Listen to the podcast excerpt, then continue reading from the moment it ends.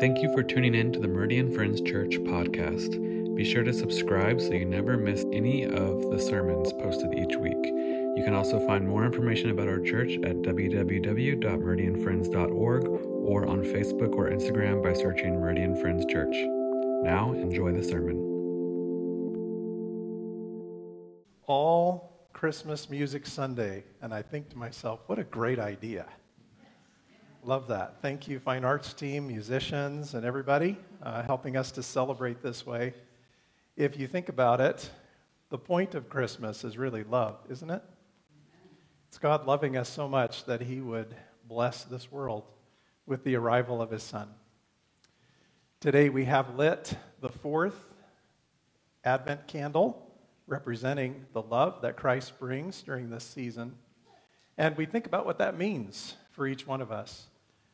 I want to offer a couple of passages. Today, I'm not going to give a full blown sermon. If you look on the back side of your printed handouts in house here, you see that I've drawn a blank today. We've got lots of flexibility on where we're going with this one. But I just want to share for a few minutes from my heart about God's love for us. And the passages that come to my mind come from Matthew chapter 22 and John chapter 3. And in both instances, the specific word there that's used for love is agape. And it really is about Christ's sacrifice for us. That's what we're celebrating here at Christmas. Is that Jesus came into this world to lay down his life literally for us. Something I'd never noticed about these two popular verses about love, one of them being this simply from Matthew chapter 22. Jesus said, uh, love the Lord your God with all your heart, with all your mind, with all your strength. And the second command is just like it to love your neighbor as yourself. I don't know if you've ever noticed it, but that, that, that passage about love, as well as John 3.16, for God so loved the world, they came out of opposition. They came out of people who overlooked the importance of Jesus, to say the least. They rejected him.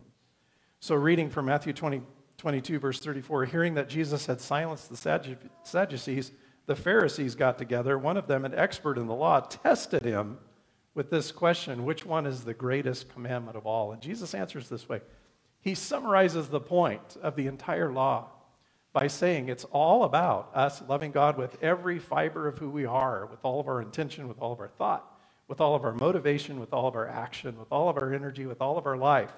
It's to love God. And the word there as I mentioned, is a sacrificial love. It's agape love.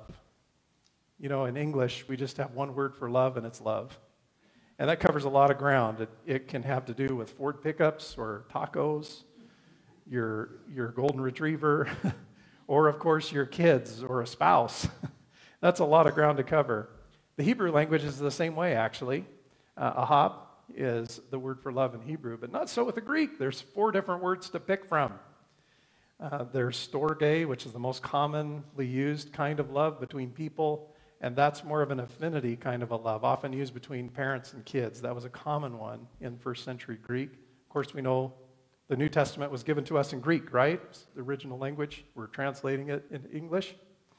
Um, phileo is a kind of brotherly love that we have for one another.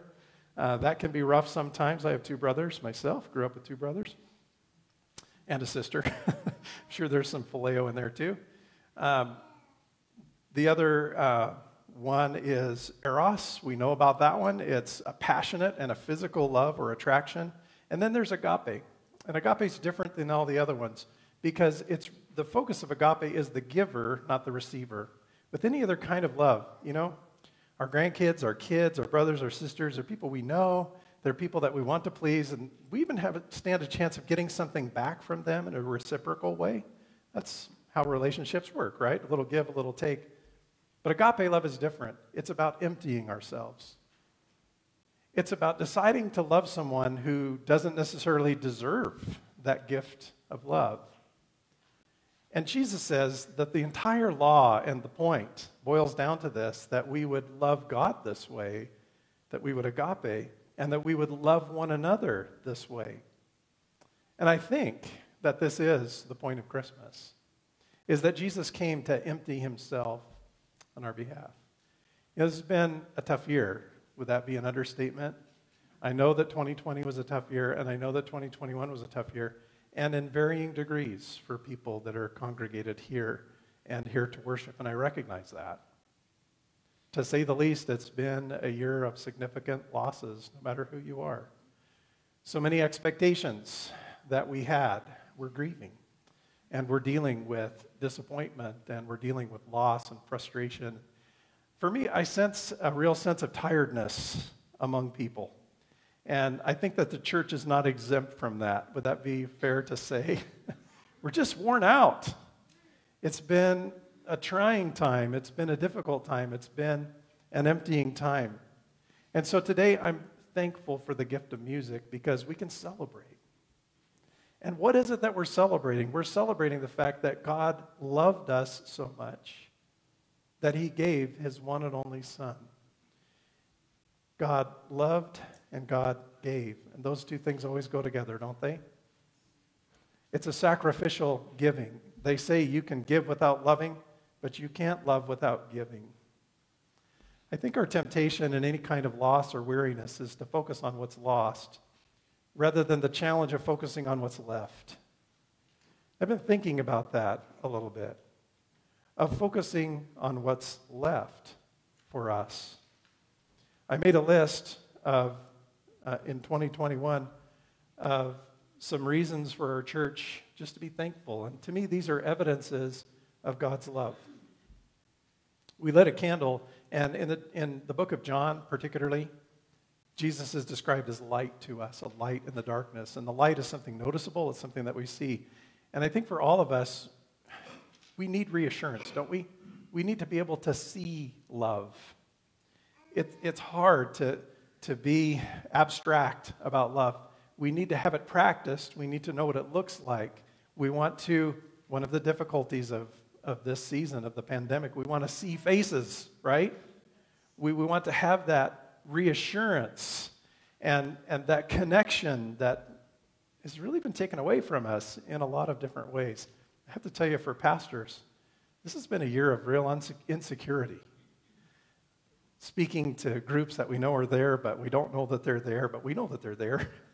And they may not be there at the same time or in the same place. And just the reassurance of that feedback.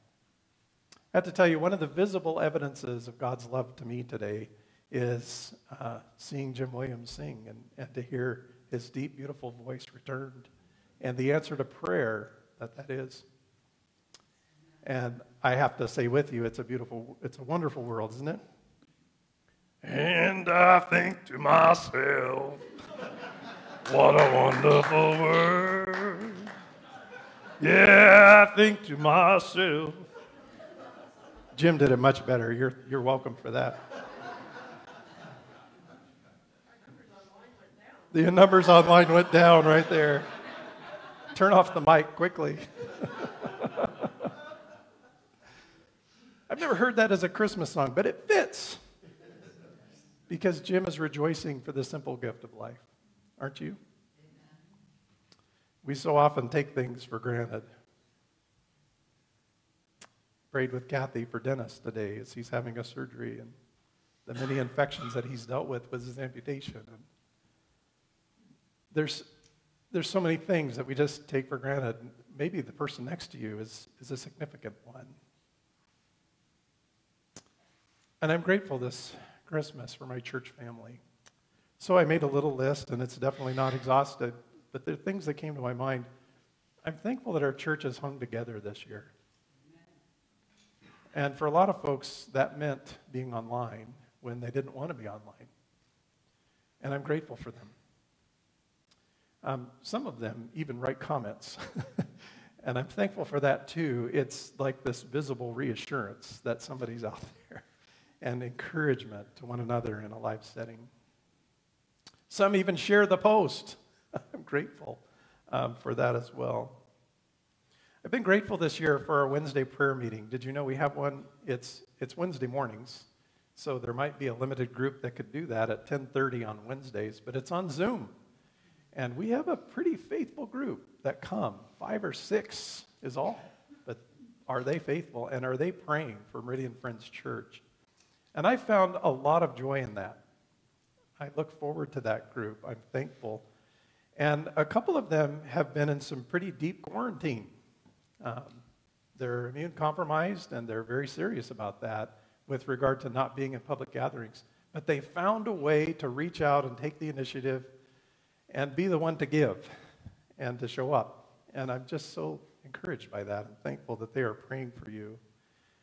I think about that with the online Sermon Digest group um, and other small groups that have met online as well as in person this year. They're taking time to connect. I just think that's so valuable. It's not easy sometimes, is it? when we lose a good habit, it's so easy to just let that be a lost habit. And there's some habits that do lead us closer to one another and do lead us closer to God. And I'm thankful, not focused on the things we've lost, I'm thankful for the things that we still have left. I'm thankful for you. I can look out here, and this is the fullest sanctuary I've seen in a while. I'm grateful for the encouragement of having you here and just of hanging with us and figuring this out together. I think I've been the first to admit over and over we don't know what we're doing. Um, we just set aside the live worship in person in the fellowship hall for a time. Uh, we just had five people in there uh, last Sunday, and three of them plus one of their spouse were the ones involved. and so they're in here with us joyfully today. And I'm okay with that. I just want you to know, we're just one step at a time. Let's just see what makes sense and continue to do that. I'm thankful for the group that's over here in Emmaus Hall. Hi, friends. I heard there were 14 or 15 in there, and you have to consider where this came from. This came from uh, a few people who were very immune compromised that needed uh, a place and wanted a place where they felt more safe and were more safe with regard to practices. And so they're over there but for them, what I'm hearing is it's so different to be able to worship next to people in there than it is to be, for many of them, totally alone at home and worshiping. I've heard there's a lot of tears over there, there's a lot of joy, and there is some rowdy singing going on over there. And I'm just thankful for the creativity. I think for a church that's 59 years old this February, um, flexibility isn't the easiest thing. Um, as we get older, we get used to doing things certain ways, and all of us are that way. I'm so thankful for our musicians. And I want to say that with regard to this Sunday of celebrating the love of Christ, because you demonstrate the love of Christ to me in your sacrifice and your willingness over and over and over again to serve and to give and to do. And we're grateful for you. Um, so many of our musicians get to be on the platform today. And I want to invite you to see it as a visible something, as a visible testimony, as a visible light. And there are so many ministries that are not in front of the camera. I'm grateful for uh, the hard work of our audiovisual team. We are literally training people every week to try to fill all the gaps. This is a strange season, and people have been so giving. Uh, they are here very early to get things set up. And they're just a reminder to me over and over again that none of us are alone. Because I think all of us feel very alone in one way or another. Um, I'm thankful for the love that they pour out and that they share. I'm grateful for our staff. We have a very faithful staff that they're not only maintaining things, but they're innovating. They're doing creative things. I couldn't help but think about our campus in the last has it been 19 months since we've been in lockdown, pandemic, ripple effects, whatever this is? it's been a long time. But if you haven't been here, did you know how many tons of debris did we remove from the campus? Do you remember? It was a lot. Any, any guess? Eight tons, something like that? Uh, yeah. Tree stumps, um, the old blockhouse, 12 what? Tons? That's 24,000 pounds. Quick math right there. Um, the campus, I believe, has never looked more maintained and beautiful. And that happens because people take initiative. I, this does not look like a ghost town here.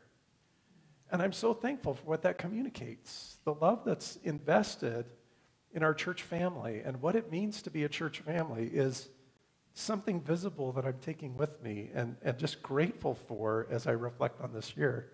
Um, our Zoom children's teachers this year, um, they will show up with one or two or three kids joyfully. Uh, once in a while, Teresa's on it and I get to overhear it, and I'm just impressed. Same thing with our in person teachers. They're offering a full range of children's and youth programming, including Bible quizzing and so forth. It's hard to show up two or three weeks in a row with no kids in your class, but to come with a fresh lesson every time and a readiness to do that. It demonstrates to me not the kind of love that when you give it out, you instantly get a reward. It's the kind of love that you give out because you love Jesus. And you're just thankful to have an opportunity to serve. And you just continue to be faithful. And it's a gift. I think about the fact that we had camps this year. And to me, that was an incredible miracle uh, that people are able to do that and willing to do that and continue to do that. It's, it's so challenging in these environments. I think about our Tuesday men's group that's faithful to meet, our Thursday women's group who's about to go in person and on Zoom. There's double the work everywhere uh, these days. We even have someone who started a new Parents of Preschoolers outreach. And like I said, this isn't an exhaustive list by any means, but I wonder if it could kindle a flame for you, so to speak, of remembering that there are so many visible evidences of what a beautiful world this is, so many visible evidences that there are people who are loving and giving and serving all the time. Meridian friends, we're charged to be the church in our generation. We don't get to pick a different circumstance or a different time, but we know that Jesus wants us to be his church, his hands and his feet to demonstrate this kind of love in the community around us. I'm proud of you.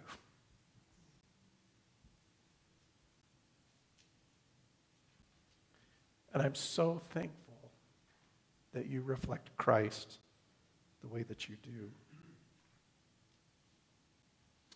Friends, as we turn a page and look toward the new year, may God continue to help us to love Him with every part of who we are and to love each other even as well as we love ourselves. Just stand with me as you're able. Gracious Father, as we continue to sing, we remember the birth of Jesus and that silent night of his arrival.